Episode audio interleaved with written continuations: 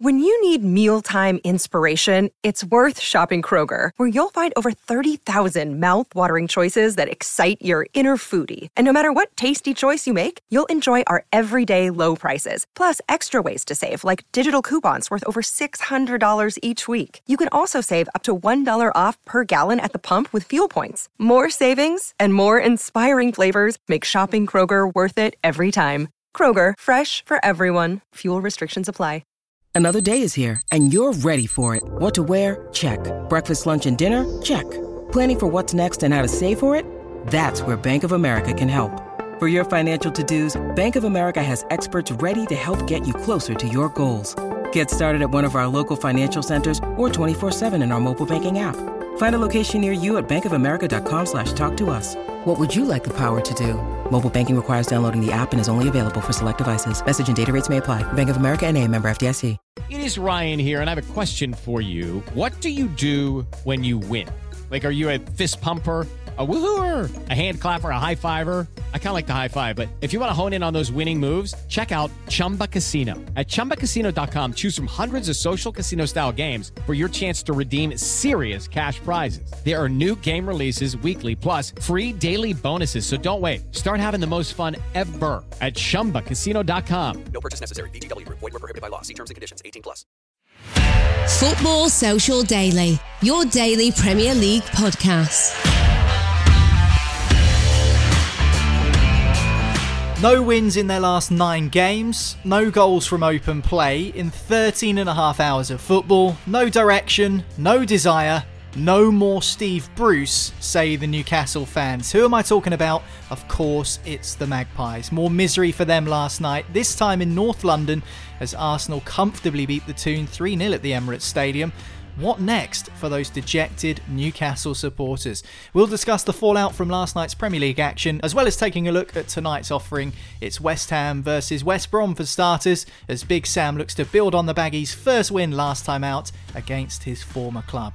And for the main course, it's Leicester against Chelsea, but who'll come away from that one with a belly full of points? Frank Lampard feeling the heat at Stamford Bridge, Brendan Rodgers with a chance to top the table. Welcome to Football Social Daily, your lockdown listen when it comes to Premier League news and views, with a new show every single day of the top flight season. I'm Niall McCorn, and serving up their opinions today, we've got Jim Salverson. All right, Jim. You're right, Niall. What's for dessert? Uh, for dessert, we've got Stefan Armstrong. How you doing, Steph? Ooh, tasty. Delightful, slightly sexual. what is your favourite dessert, Steph? Actually, it's a question I never thought I'd ever ask you, but go on. Um, I quite fancy myself as a tiramisu kind of guy. Okay. Yeah. I don't know why, but I, I think because you're a bit of a touch of the old school in this podcast, I've just fancied you as a sort of sticky toffee pudding or something like that. Well, Um, as a half German, half Scottish person, they don't really have very good desserts. I mean, German. I don't even know what Germans eat for dessert. Black Forest Gateau? Ah, I'm not sure about that, Jim. I think that's is an that just because it's got Black Forest in the name? Yeah, I'm not sure. if it was German. And Scottish people probably bloody grit or porridge or whatever. You know what I mean? Like, nobody's interested in that. Yeah. well, that Grit and explains, custard. yeah, that explains a lot if they are eating grit for dessert. Anyway, enough dessert chat. Time to talk about Premier League action. Arsenal versus Newcastle was what was served up to us last night. Newcastle fans would say they were served up utter tripe once again. That was the words of Gary Neville on Sky Sports. The Magpies lost 3 0 in North London to Arsenal at the Emirates Stadium. I've written down here in my notes, Jim, Newcastle are the worst side in the Premier League. What do you think? I don't think you're too far off with that assessment, to be honest with you. And watching Newcastle last night, for the first time, I was really worried about them. I don't think I've watched Newcastle games that much this season, other than the odd highlight here and there. But seeing them play a full 90 minutes against Arsenal, and there's no shame in losing to Arsenal. They've really found their feet recently. They're much improved on the team that we were saying were relegation candidates before Christmas. So there's no shame in losing to that Arsenal team. But I think what there is shame in was the complete lack of ideas that Steve Bruce's team seemed to have. He said before the match, Steve Bruce said he was going to do it his way, and there was a slightly different formation. They played 4 4 2 instead of 5 4 1 or whatever it is they normally play, but there was no difference in attitude. It was a horrible defensive display that just completely lacked any kind of creativity or any kind of forward momentum. On the few chances that Newcastle did get forward, they seemed to just capitulate and just panic almost and not have any hmm. idea where to put the ball. It would end up going out to Andy Carroll. He'd slow the game down, and Arsenal would be able to get back in numbers and defend. And I think that comes from the training ground. But I mean, whether they're the worst team in the Premier League at the moment, I think they're certainly the worst team in terms of form. And I think what's really worrying for Newcastle is a few of those teams below them, and I think of like the likes of Fulham, for example, are beginning to adapt, are beginning to improve, and are beginning to pick up points. So yeah, worry about Newcastle because they are getting perilously close to being sucked into a relegation battle if they're not there mm. already. And Marley Anderson is probably perilously close to jumping off the top of a multi story car park if things continue the way they are for Newcastle. I know you're not a huge stats fan, Steph, but here are some for you. Some of them I mentioned just in the intro there. No wins in Newcastle's last nine games, one goal from open play in 13 and a half hours of football, seven first halves this season without registering a shot on target. They're 19th in the Premier League for the most shots, 18th for shots on target, 18th for chances created, 19th for touches in the opposition box. The worst team in the league for the amount of possession that they have. They faced the, the second most shots in the league, they're 19th for that, and 18th for shots on target, faced too. and twentieth for passion too. Like, and I mean that in a way, both from in terms of players. Like last night, it was it was almost like watching an under fives game where you've you've got eleven players chasing the ball, and it, it just seemed disjointed and all over the place, to be honest. And that's difficult to do against mm. a team like Arsenal, who yeah have had a bit of an upturn in form, but have still got their own struggles as well. But I also mean twentieth in terms of passion, as in like I feel like Newcastle fans don't give their manager a break. The, the club is run very badly. Ask any Newcastle fan. Ask ask Marley. I'm actually a little bit disappointed that Marley isn't on the podcast this morning because I'd quite I'd quite like to have heard him really hit rock bottom. You know what I mean? I mean after after after losing to Sheffield United last week, I'm I'm pretty sure he was close to it, but today he would have been definitely there, and that If would have been anyone nice in the Greater hear. Manchester area heard a funny thud at about 10 o'clock last night, then that was Marley Anderson hitting rock bottom, I think. Good point. Has, anyone, has anyone checked on him this morning? No, it's, I it's a actually good haven't. point. We should send him a message. Uh, best leaving him. But but on, honestly, I just there's there seems to be no passion from any sector of the club. Whether you're talking about hierarchy, whether you're talking about players, or whether you're talking about fans. And I, I only ever hear Newcastle fans moan and moan and moan and moan about the team. And obviously, mm. it's not great. They've got a football. reason to, though, Yeah, they, they, surely? they have got reason to. It's not great football, but it's the whole thing just smells of tragedy. And and I think it comes from all parties involved in Newcastle, and that's that's sad because I remember Newcastle being a good team, and you know what they, they haven't for a long, long time. And if it continues like this, um, especially just the way they were set up last night, it felt it felt awkward. It didn't feel good to watch. Uh, they, they they are probably going to be involved in a relegation fight. Do you know what I, what, do you know what I really worry about about Newcastle and what concerns me? And like you say, Steph, they're getting towards that point of being. If they're not already involved in a relegation fight, they will be there soon. Is what do you do? How do you fix the problem? Because traditionally, if you're a team like Newcastle in fifth, hemorrhaging points, you go.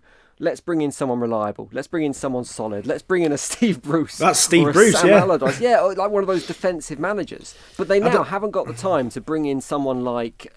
I don't know. It won't be Eddie Howe because I think he's got. He looks like. Why don't they have to the time? We've only just reached the halfway point, and this is the thing. I think the argument that's being made here about Steve Bruce. I said when he was appointed that I think the game's passed him by. I think we've seen managers like Scott Parker at Fulham, for example, someone you pinpointed a moment ago, who is a very young and inexperienced manager in comparison to Steve Bruce. But what he's doing with his Fulham side is working better than what Steve Bruce is doing with his Newcastle side. And I think you could argue that Newcastle probably on the whole have equally as good or if not better players than Fulham. But I so think- I mean I where's think- where's the argument there? I mean you look at Newcastle United and being spoken about um, the fact that they haven't had enjoyable football for a long time. In 2011 2012, they finished fifth in the Premier League. Who was the manager? Alan Pardew was the manager. And they had Demba Ba and Papiss Cisse, who's banging in goals for them. They had Yohan Cabaye in the midfield, Coloccini at the back. They had a solid Premier League side, and they finished. They exceeded expectations. Let's not, you know, beat beat around the bush here. They definitely um, uh, finished higher than they ever expected to that season by getting fifth. And what happened then? Alan Pardew was rewarded with something ridiculous, like an eight-year contract. Gambling debts. You have, yeah, exactly. You have to look at the top of the tree when it comes to Newcastle. And I know we always talk about the ownership and the hierarchy, but let's face it, Steve Bruce isn't going anywhere, is he? They're not going to sack him, but how long does he have left, Jim, before they don't have a choice but to make a change? Because it is clear and obvious for the whole wider Premier League to see that Newcastle are dropping like a stone. And it feels like hmm. their luck has run out. They would kind of get points from scraping late draws or a, a late penalty or something like that. I remember a few instances over the last maybe 12 months where they've had not get out of jail free cards, I don't think that's fair, but certainly sort of smash and grab points. And, you know, Steve Bruce I think that that's what he's been hanging on to the coattails of, those late results. And people say, oh, you know, we look at points. Gary Neville did this last night on Sky. Oh, Steve Bruce in his first season got 44 points and Benitez got 45. So there's only a points difference between them. I mean, but luck is a factor. And I do think that that there needs to be a change at some point. I mean, whether that's upstairs in the boardroom, which seems extremely unlikely, or at manager level, uh, how long can this carry on for? Because we've already got a, a 1,000 strong supporter group called Toon for Change calling for Steve Bruce to be sacked. And I think there's probably more than a thousand fans out there calling for it. That's part of the problem having these gangs tuned for change and all that. That's annoying. Do you not think? I think it's the way. It's, it's. I mean, realistically nowadays, it's. It has very little effect, doesn't it? That you get these groups getting together. It's like at West Ham, the Gold, Brady, Sullivan out groups that were protesting outside the ground when we're allowed to attend games and whatnot. It's going to ultimately have very little impact in what happens at the football club, but it's just a way for fans to feel like they're involved. The only time we've seen it recently have effect was actually at Liverpool when they had the match pro- mass protests about season ticket hikes, uh, season ticket price hikes. But yeah, it, it it doesn't really have much impact at the end of the day. I think if we talk solely about managers, Jim, you think about West Ham and the protests against the ownership. You're absolutely right, but the West Ham owners aren't afraid to make a change. Newcastle don't No. sack their managers. They just don't do it. Uh, uh, they wait until it's too late. the- the- Lee Charnley and Mike Ashley wait until it's too late. I mean, West Ham United flirted with relegation last season.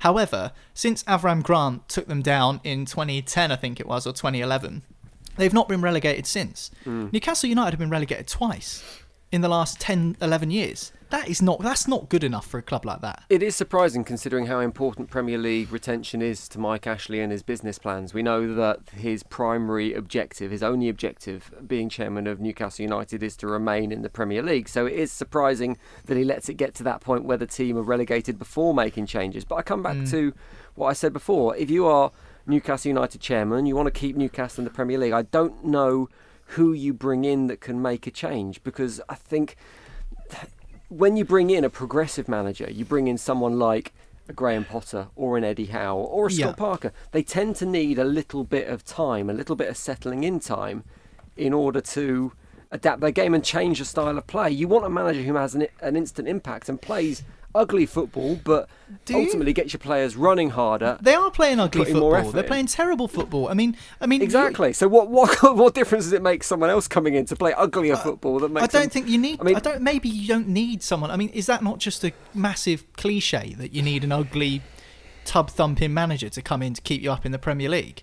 I mean, is that is that really accurate now in the modern game? Yeah, if I think if you want instant change, if you want instant change and instant impact, that is what you need. Because I But think they're the worst in the league for all of these categories, Jim. Shots, they're 19th. Shots on target, 18th. Chances created, 18th. Possession, 20th.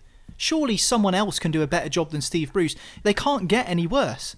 So surely you can roll the dice and bring in an Eddie Howe or someone like that. Because let's face it, Bruce is doing so badly with what he's got.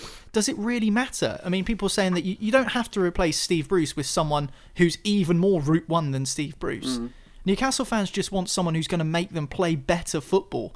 And if they do play better football, they'll stay up because they're bottom of the charts pretty much in all of these statistics. So all they need is a manager to come in and give them a little bit more tactical quality and ability, and they should be okay. Because if you look at their players, I mean, it's a horrible saying that they're too good to go down because they're not, because they've been awful. But if you look at their players, on paper, whatever that means, they do have better players than other teams around them in the bottom of the table. Mm. So I, I just don't understand the argument about, oh, why would you get rid of Steve Bruce if you can't get anyone better?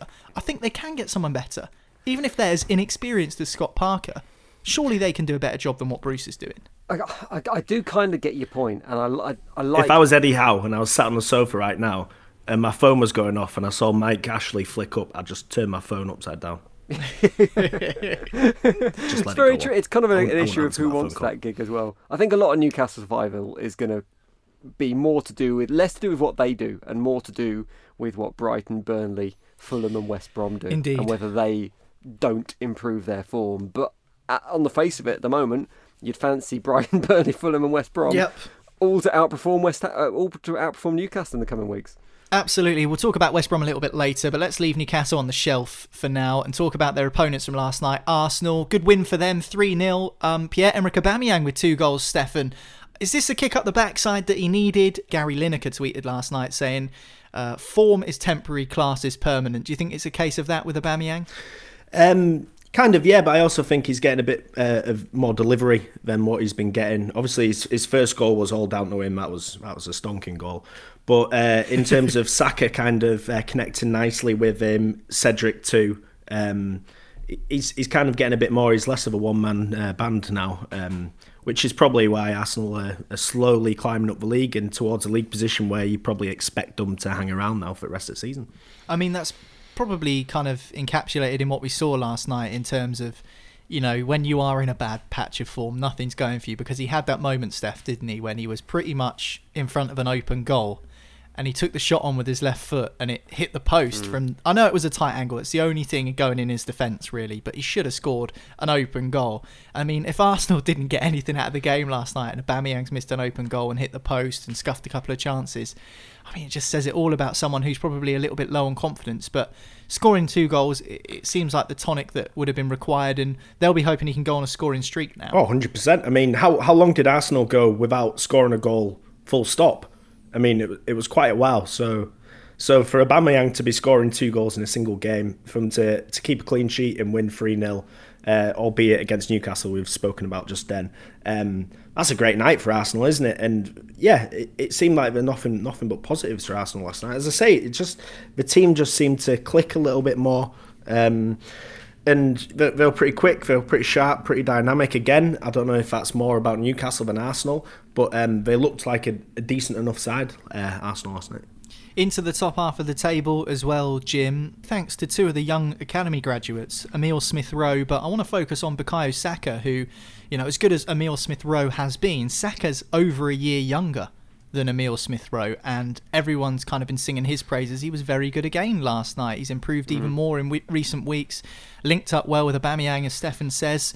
Just how good do you think he can be? Because Arteta's showing plenty of faith in him. He's already racked up 65 appearances for the Arsenal first team at such a tender age. It's amazing that he's so young, really, isn't it? You forget how young he is, considering he is playing so regularly in that Arsenal team. And I think we're going to see more and more of Smith Rowe now. I mean, he's a relatively new addition, but he's already contributing so much in these games that we're clearly going to see him playing well into the future as well. But as for Saka, I think he's a breath of fresh air. He looks like a real talent, and it's not just his assists and his goals that he contributes to that team. It's his ability to link the play up and to pick the ball up deep in his own half and really drive forward into the opponent's halves and kind of create that space and create those opportunities that I think is really impressive. And it's great news for Arsenal, who have this burgeoning young academy prospect coming through, and he's one of a few in the Arsenal team. But also, it's great news for England because I think Saka's looking like he could be a England regular well into the future. Yeah, 100% think that Bukayo Saka's got an excellent future ahead of him. Looking forward to uh, to seeing what he delivers. Looking forward to how Arsenal go actually for the rest uh, of the season. Now we've crossed the halfway point. People will say, you know, Arsenal have had a bad season, but with the way things are going in the Premier League, they're still pretty close to those Europa League spots, despite the fact that they've had a poor season. And, you know, with half the campaign just about to go, um, who knows where they could finish up. Anyway, time for a quick break here on Football Social Daily, but more Premier League action to discuss. West Ham take on West Brom tonight, and we'll talk about that game after this. Football Social Daily. Subscribe to the podcast now so you never miss an episode. Listen to the latest Premier League news, updates, and match reports now. Just ask Open Sport Social. Welcome back to Football Social Daily, your daily listen in lockdown when it comes to Premier League affairs. And there are two games tonight on the agenda, starting at the London Stadium where West Ham United play West Bromwich Albion.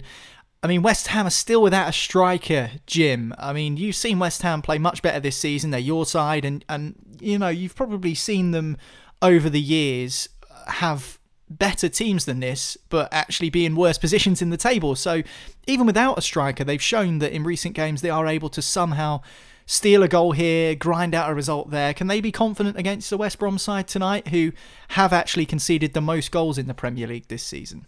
I think, firstly, you can never rule out a Sam Allardyce team for grabbing a win, can you? But from a West Ham point of view, what we saw against Burnley in the last match is they don't really have a problem creating chances, but converting those chances is still a little bit of an issue. And as good as Antonio is up front, and he is back fit, inverted commas at the moment, he isn't that natural finisher.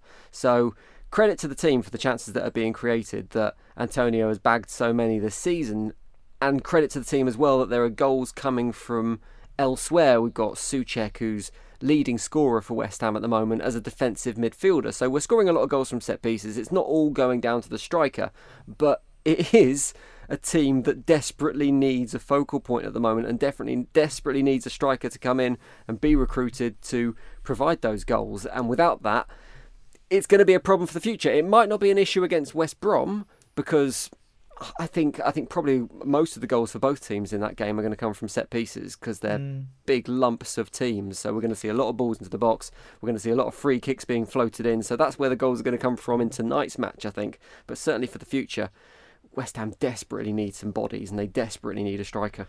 But even in your tone of voice, Jim, it feels like these are the sort of games that you would have been absolutely bricking it about last season when West Ham were close to the bottom. But you mm. certainly sound like you've got a little bit more confidence now. I mean, like you say, you can never rule out a West Ham capitulation because it's West Ham United. but certainly it feels like you've got a little bit more confidence about you going into these games against the sort of struggling clubs. Whereas mm. last campaign, these would have been real cause for concern.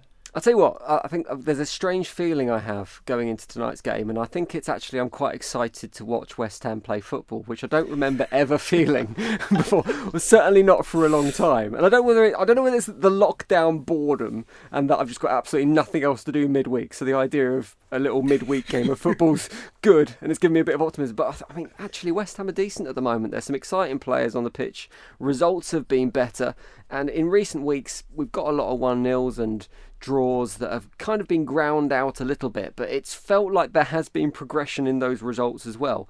And it feels like, actually, for the first time in a long time, West Ham are moving in the right direction on the pitch. It's a very strange feeling. Off the pitch, completely different matter, still a shambles. But on the pitch, there does feel like there is some progression there. So, yeah, I'm going into this game pretty confident, even though it's Sam Allardyce and I've just got that little feeling that Sam Allardyce returning to West Ham with West Brom he'll be so desperate for a win to prove his doubters wrong as he has done many times before.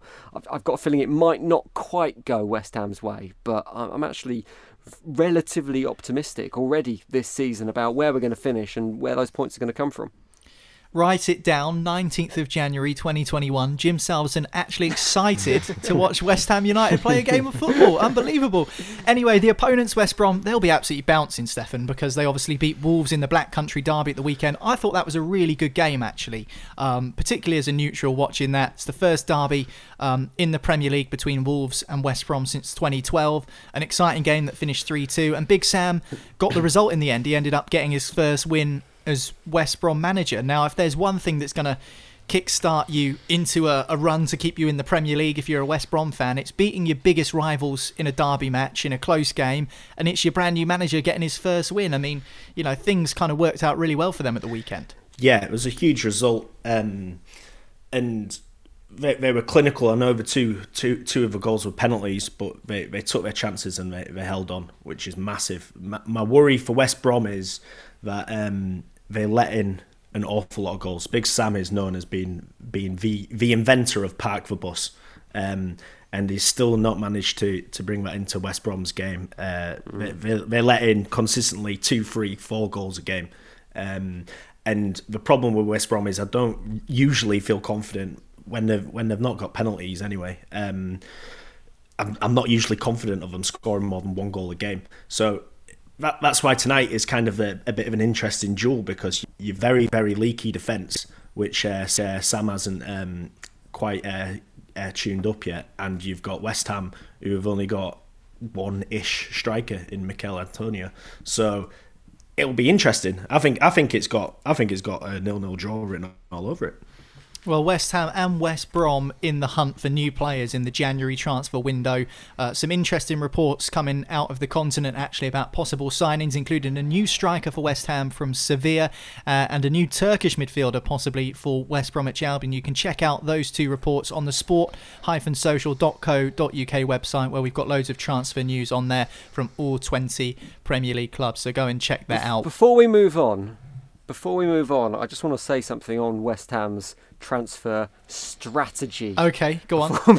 and I, I use the word strategy very sparingly because I'm not sure it's the right word to describe how West Ham work in the transfer market at the moment because I find it absolutely unbelievable. We've said it about three times in the last 10 minutes. West Ham have one fit striker, and he's not even a striker, he's a converted winger that happens to be playing up front and playing quite well at the moment. But the idea West Ham sold Sebastien Haller earlier on in the window, and we're now 10 days left of the window, and we haven't got a replacement in to what was already an unbelievably thin squad. I find if it wasn't West Ham, I'd say it was unbelievable, but I don't find it uh, unbelievable because it happens again and again and again. Identical behaviour from the West Ham board every single window, and somehow they get away with it. And you mentioned the Sevilla target that we've got. He's one of a hundred names being linked with the club at the moment, with what appears to be a complete scattergun approach to just approaching every striker in Europe who's scored more than ten goals, and then offering a transfer fee that is 50% of the value that the selling club expects. And then no transfer will come in. And at the end of the window, there'll be this message that's, oh, well, we tried to get a striker in from the board.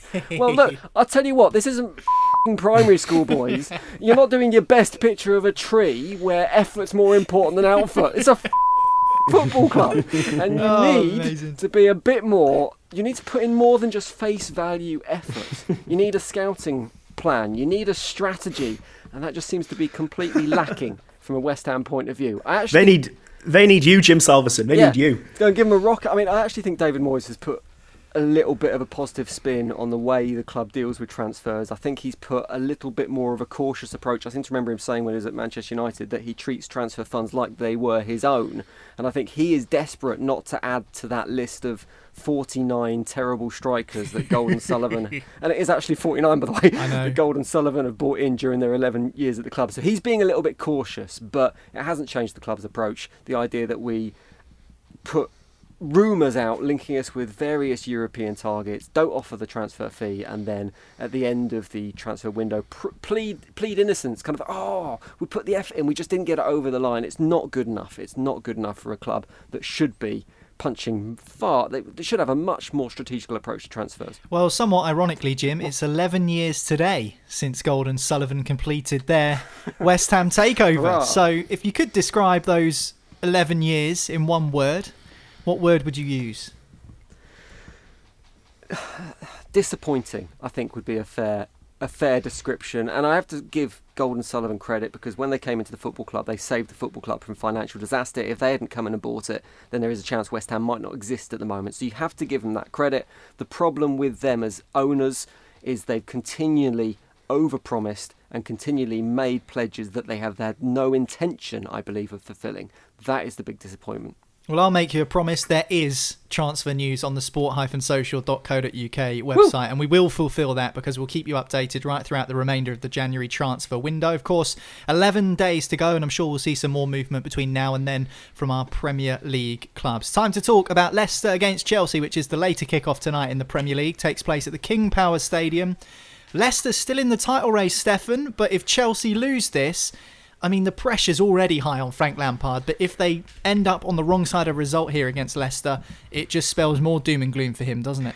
Yeah, what a what a great game. This is I'm not I'm not going to be watching West Ham West Brom tonight. I'll be watching Leicester against Chelsea. Um, yeah, pressure's on for Frank. He's he's gonna he's gonna fall behind by a good few. I think he's four points behind They're already seven points behind, aren't they? Already from top. So, I mean, you've got to think that Chelsea have been top of the league this season. So, if they're already seven points behind, a lead which they've let slip over Christmas, Um, yeah, I mean, if they lose this and Leicester go top, which they can do if they get the three points, then they're going to be even further uh, back in the I race. think in, in general, uh, Chelsea fans are quite understanding that uh, Chelsea is a, a, work in progress. It's it's a very young team, and it's the first year that a lot of these players have been playing together. Um, I know he's spent an awful lot of money, but I don't I don't think none of them. I don't think any of them are expecting to win a title. I think a lot of them would expect to get into the Champions League at least, and I think that's the battle which Chelsea need to, to focus on. And to, to, to that point, they're only five points behind fourth place.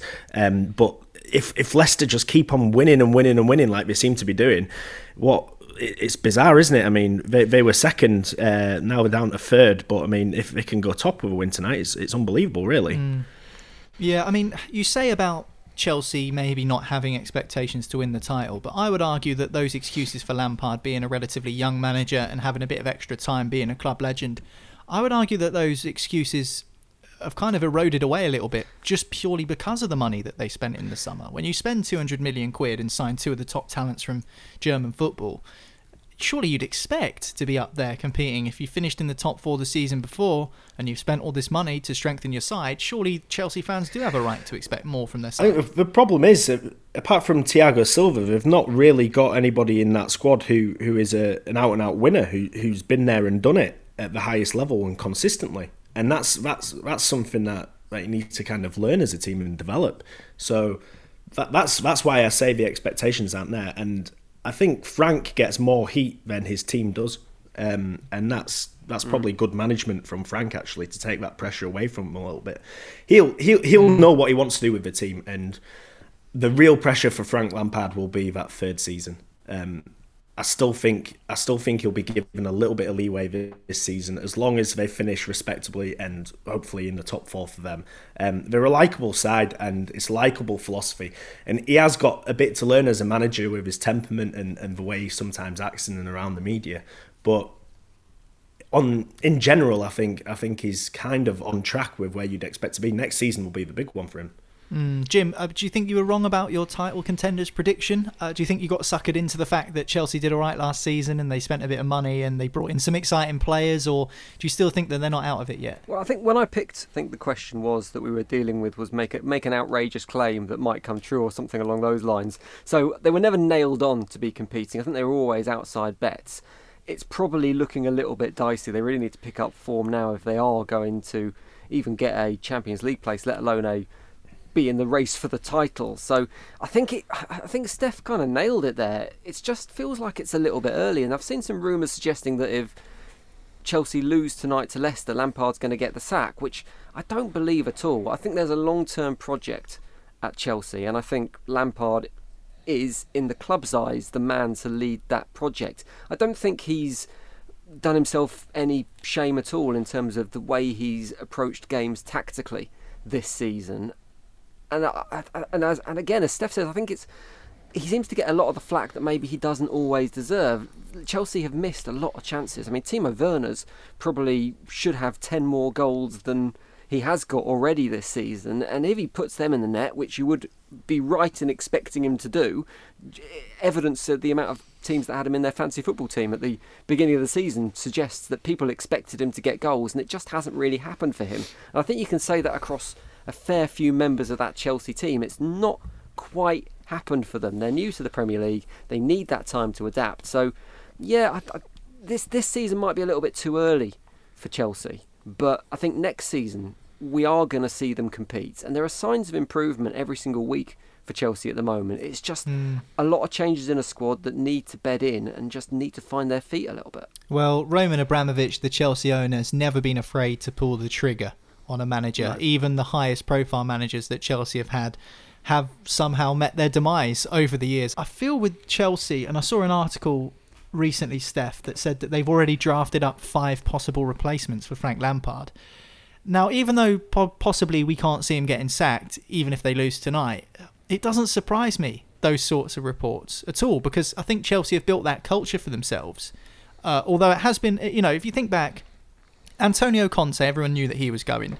everyone knew that Maurizio Sarri was going. We don't, I don't quite feel the same way about Lampard. Like you don't feel like you know he's going to leave at any particular point. But at the same time, as I said before, Chelsea have kind of built this narrative around themselves that they will sack you if you're not good enough. It's an easy story to to publish the uh, the old Chelsea manager getting sacked story, but I'll, I'll I'll let you into something secret. My contact at Sky Italy, you know, the one who usually uh, puts the transfer rumours around. He's shown me that list of Roman Abramovich's um, of the five managers that he wants to get in, and it's Avram Grant, Avram Grant, Avram Grant, Avram Grant, Avram Grant. I did hear that they wanted to bring in. I did hear they wanted to bring in Avram Grant as like to assist It's- Frank Lampard, Bloody- like kind of help him in the. I, I, I Get just, like, over Avram? Grant. Why? Get over him. Honestly, like no, yeah, no, no, nobody had heard of him before he came to Chelsea, and he's done very little since. So uh, that's bizarre. I saw a great article about him as well, where he looked bemused and like he'd won a competition that he couldn't believe his luck that he got to manage Chelsea, Portsmouth, and West Ham in the Premier League. Of which two of those sides he took down to the Championship, Pompey and West Ham. But there we go. Um, I've not a bad word to say about Big Avram because he took us to the FA Cup semi-final, FA Cup final, I should say. Have you have you ever seen that clip of um, the the uh, the cleaner going in for uh, an interview at the BBC and they mistake him for like a tech yeah, guru? He ends up live on air, and he's sat there panicking, don't know what to do. That's who Avram Grant is. If if you listen to this podcast and you don't know who he is, that's who he is. Um, but uh, no, it's it's an easy story uh, to to print the old uh, Chelsea uh, manager carousel. Hmm. Um, as as Jim says, I, I don't think they're really going down that down that Well, road. who wins this tonight then, boys? I'll start with you, Jim, because I mean, if you look at the way that things are going for Leicester, although they've not been, um, you know, absolutely prolific, you think back to their game against Manchester City where they really sent out a statement by by scoring five goals at the Etihad. Uh, they haven't been quite that. Uh, you know, exciting, I would argue, since then, but they've just managed to get the job done. So, and against the Chelsea side, who have completely gone off the boil. So, who do you fancy in this? It's a weird one, isn't it? Because here we are, 18 games into the season, and we're still talking about Leicester City being underdogs against playing Chelsea, despite them being six points above them. And there was it, my Mikael Silvestre gave an interview the other day, and he was talking about the three teams in the title race, and it was a little bit of a dig at Manchester City, but he said the three teams in the title race were Manchester United, Liverpool. And Leicester City, which I thought was quite funny at the time, but it kind of it, it gives you an idea of where Leicester City should be in terms of how we look at them, but for some reason they aren't quite classed in the same category as Manchester United and Liverpool and Manchester City and even Chelsea, despite them being there in the table. And I think we fell into this trap a little bit in 2016, where no one believed they were going to win the trophy until it actually happened, until we saw them holding the Premier League trophy aloft. No one believed it was going to happen. And it feels very different this year. It doesn't feel like 2016. In 2016, it was a load of players playing out of their skin at the same time, having the season of their lives. It was like a freak incident. This season, they've got a better team, they've got a better manager, they've got more ability, they've got more tactical nous, and it just feels like they have the ability to turn anyone over. So, yeah, to answer your question, Chelsea aren't, I mean, Leicester City certainly aren't the underdogs going into this game. It is going to be a very tight game, and Brendan Rodgers is a manager who can change and adapt his style of play depending on who that opposition is. So I think they've got every chance of getting a result tonight. And certainly, if you look at the form of both teams, you, you'd, you'd fancy Leicester City. Jim says a tight game, but just edging towards the side of Leicester City. What about you, Stefan? Yeah, I'm, I'm on the fence because Brendan Rodgers never wins against Chelsea. Um, but you can't you can't deny that Leicester are the, the form team uh, between the two of them. I think I think they've got a little bit more going forward. Leicester. Um, so, because Chelsea haven't been scoring goals, um, they put three away against West Ham and Leeds, but apart from that, it's always been one goal a game, um, and I'm not sure that's enough uh, to get a victory away from home um, at the King Power. So, I can see Leicester. Okay, we'll wait and see what happens at the King Power Stadium tonight. Of course, we'll have full reaction of that game tomorrow and a match report from the match too on our sport-social.co.uk website. You can also check it out on your Amazon Alexa or Google Home smart speaker. All you need to do is ask your device to open Sports Social and then ask it for a match preview for whatever game you fancy listening to. Time for another break here on Football Social Daily, but afterwards on the show we'll be talking about the latest Premier League transfer news. Football's Social Daily. Find more great sport at sport-social.co.uk. To hear Hear the latest Premier League news for your team. Just ask Open Sport Social. Welcome back to the podcast. I'm Niall, Jim and Stefan alongside me. It's time for the transfer section of Football Social Daily. We tend to do this pretty much every day throughout the month of January because there's always some juicy gossip to get our teeth stuck into. Now, we've just been discussing Leicester City against Chelsea, which is a game that takes place tonight in the top flight, but also transfer news around those two clubs as well is on the agenda. Uh, let's start with Leicester and their player Cengiz Under, Jim. He's on loan from Roma, but this is an interesting story, I thought, and I thought it was worth talking about because it's something that we don't really discuss too much when it comes to transfers in the Premier League. So, Leicester have Under on loan from Roma. There is an obligation to buy in the loan contract for 23 million euros, but that obligation to buy is only activated. The clause is only triggered if he plays a certain amount of games for Leicester. According to reports from Italy, he hasn't actually reached the required number of appearances just yet for Leicester to have to buy him for 23 million euros. He's only played 12 games this season in all competitions. He's not played any minutes in the Premier League since mid December. You can check out the Sports Social website for more on this particular story. But do you think we've seen enough from him, considering the excitement when he arrived at the King Power, to convince Brendan Rodgers to go ahead with the deal, play him for more games, and shell out the 23 million on him. Brendan Rodgers, I think, said on several occasions that he's going to look at this one at the end of the season, and I don't see why he should change his mind. And as you say, he's only made 12 appearances so far, so I don't know what that level is he needs to play in order to trigger that 23 million pounds or million euro release clause. But I wouldn't have thought he's anywhere near it yet. He's been struggling with a couple of injuries this season, which has limited his playing time. So I think he's only 23. He needs a little bit of time to bed into the Premier League, and I think he just needs a bit more game time before we can make a shout on him. I mean, Leicester City fans seem to like him from what they've seen. I've not seen a massive amount of him. I've, he's got a name that sounds like a countdown countdown conundrum. Uh, that's, that's pretty much my take on the whole thing. But I think with any player, particularly a young player, coming into the Premier League, they need time and they need game time to really get an honest idea of whether they're going to make mm. it or not. And it doesn't feel like he's really had that. I don't like these um, obligation to buy type loan deals. I don't think they particularly work for anyone when a player's got a limited amount of time to prove himself. Yeah. Like I say, we know how long it takes someone to adapt to a Premier League, to the Premier League and the, the rigours of the Premier League. So when a player comes in, particularly from Italy, and instantly there's a clicking, to- a click, a ticking clock to kind of add pressure onto him. I'm not sure it really works and you end up if you if you reach that game level and you've not quite proved yourself, you end up stuck mm. on the bench. So I'm not sure. It's it's not the greatest deal for a young player coming into the Premier League, but yeah, he, we need to see more of him before we make an assessment. And I think it sounds like Brendan Rodgers is going to give him just that. Well, the reports from Italy do claim that they feel Leicester will play him enough times this season in order to trigger that obligation to buy, but.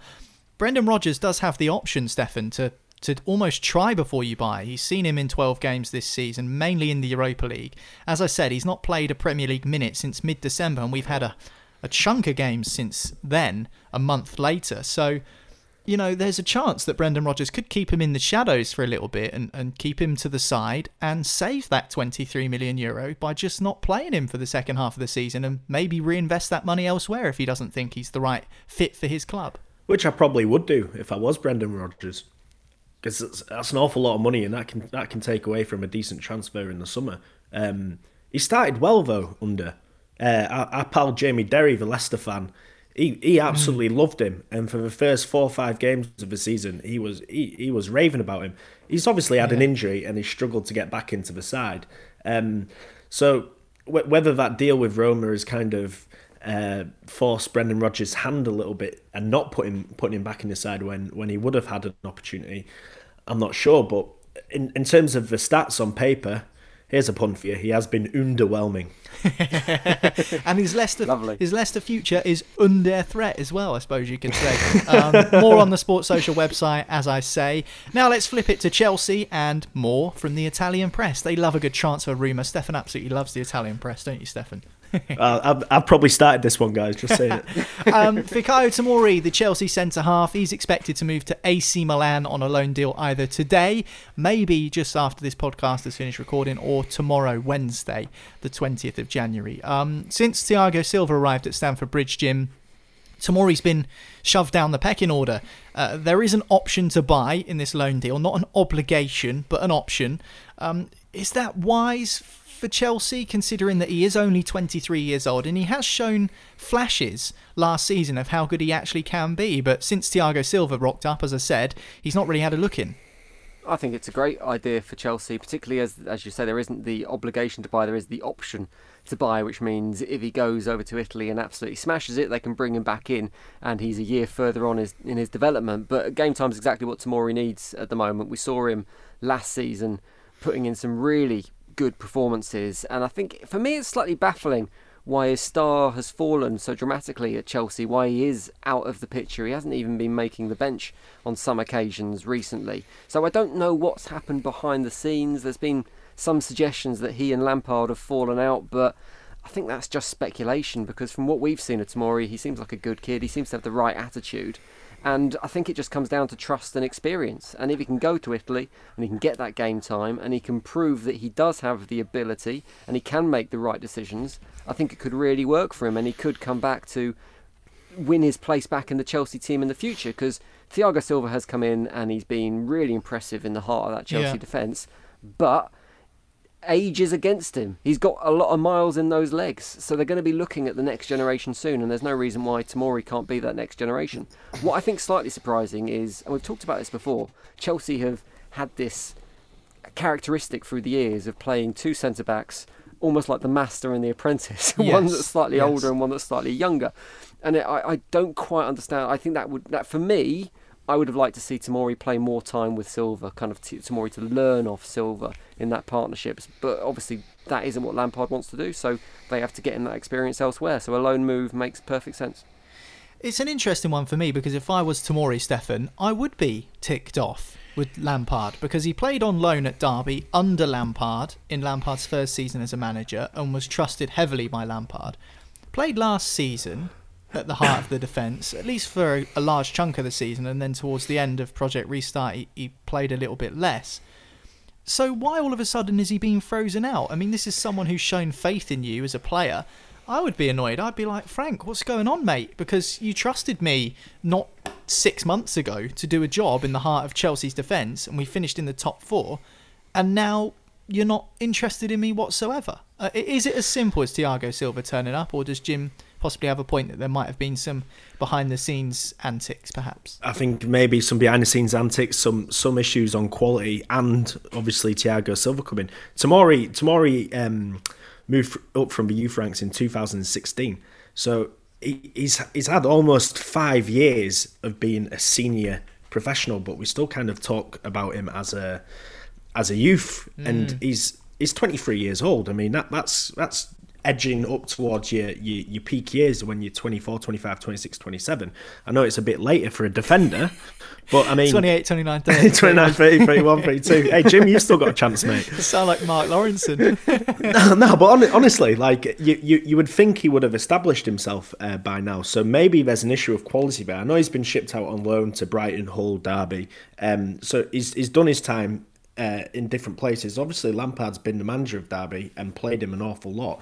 But may, maybe maybe he's just not seen enough of him in terms of that step up to the Premier League. But that, that's one half of the issue. I think the other half of the issue is that um, players like Tomori, um, they're kind of a victim of the Chelsea system, um, which is buy up every great young player uh, and kind of kind of just you know stockpile them, send them out on loan, and very few of them really come back as world beaters. Um, and you, you see you see that happen quite a lot. I mean, there's question marks on on people like Hudson Odoi. They, they don't really get a lot of game time. Um, uh, who uh, went out to Crystal Palace, he's been farmed out. You know, there's there's a lot of Chelsea players Yeah, he's not even getting games. Exactly. Palace There's a lot of there's a lot of Chelsea uh, young hopes who who kind of get put out in the wilderness. So that's kind of happened to uh, Tomori. And interestingly, I think that's why a young player like Saka, it's it's great that he's in an Arsenal team where he'll get the chance at his home club and he can slowly, you know, turn himself into the main man. If he was playing for Chelsea, he'd be out on loan at AC Milan and sat on a bench. Um, so it's Yeah. a bit of a system. Well, AC Milan isn't exactly a terrible place to uh, get some first team minutes, is it? The San Siro and AC are actually top of Serie A at the moment. It's been a while since they've been at the lofty heights of first place in the Italian top flight, but that is where they reside at the moment. So that one expected to be completed over the next 48 hours. Fikayo Tomori to AC Milan on loan from Chelsea. One Chelsea player who has completed a loan move away from the club already in the last 24 hours or so is Danny Drinkwater. Remember him? Um, he's definitely No. fallen out of the fallen from grace, hasn't he? Um, he's joined Turkish side Kasimpasa on a six-month loan deal. Considering he won the Premier League with Leicester City in 2016, he's not played a Chelsea first-team game since the summer of 2018. What's happened to him? I think it's a lesson in not buying a player who's a bit of a one season wonder, isn't it? Is that unfair to call Danny Drinkwater a one season wonder? Did he really do anything apart from that title winning season with Leicester? And maybe that was more to do with the players that surrounded him than him himself. Um, He's only played 12 Premier League games for Chelsea since he signed in 2017. it's been a massive disappointment. There's absolutely no doubt about that. But he won't be the first player who's gone to Chelsea and never lived up to the hype. Steve Sidwell is one off the top of my head that I can think of instantly. But I mean, I think without being too Graham Souness about the whole thing, I think you've got to question his attitude slightly because he has had opportunities away from Chelsea. He's had loan periods and there have been incidents that have taken place during those loan periods, most recently with Burnley, that you, you kind of question whether he has the right mentality and the right attitude to succeed. And some players do get that. They kind of get the Billy Big Bollocks thing when they get their big transfer move and then don't want to take the step down, don't want to have that building again, that kind of rebuilding their reputation. I do wonder whether there's an inkling of that about Danny Drinkwater, but yeah, he's got his move to Turkey, and a move to Turkey always says twilight of your career, doesn't it, to a certain extent? Well, he's 30 years old and he's had issues in his personal life. A couple of years ago, he was banned for drink driving. Um, he also got attacked outside a nightclub in Manchester, where he's from, um, which resulted in him getting ankle ligament damage. I think a, a group of people, a group of assailants, let's just say, decided that they were going to go for his legs, and um, that resulted in him getting some sort of nasty injuries to his ankle. And ever since then, it felt feels like he's never really recovered from that. Um, he was kind of not involved with Chelsea, uh, probably from 2018 onwards, since Frank Lampard took over as as manager. Um, he hasn't really had a look in either. He's been farmed out to Burnley and Aston Villa, and now Kasimpasa. Uh, does he have a future in the Premier League, or is this the Premier League scrapyard in Turkey, as Jim suggests, Stefan? Yeah, if you're an English player, don't move to Turkey. You're not you're not going to find yourself um, back in a Premier League side. He'll be at Stoke next year. If you if you go to Turkey and you absolutely smash it, if you're the best player in the Turkish Super League for a season, that doesn't necessarily mean Premier League clubs are going to come knocking at your door again. And I think that says a lot. The fact that he could go out there and he could smash it and it won't necessarily rebuild his reputation. You go to Turkey for the money, for the sunshine and the kebabs. you don't you don't go there. It does sound good though, doesn't it? Yeah, it sounds fine, but you don't go there to rebuild your reputation and come back to a Premier League team. Danny Drinkwater strikes me as a guy who likes a kebab as well. So what what a move! Anyway, that's it for our transfer roundup for today's Football Social Daily. As I've said, more on the sport-social.co.uk website. But that's it for today's episode of the show. Thanks very much, Jim. Cheers. Nice one, Stefan. Thanks, mate. I've got to go. Mike Ashley's calling me. Oh, turn your phone upside down. That's it for now. Speak to you again tomorrow. Football Social Daily from Sports Social. Find us on Twitter at The Sports Social.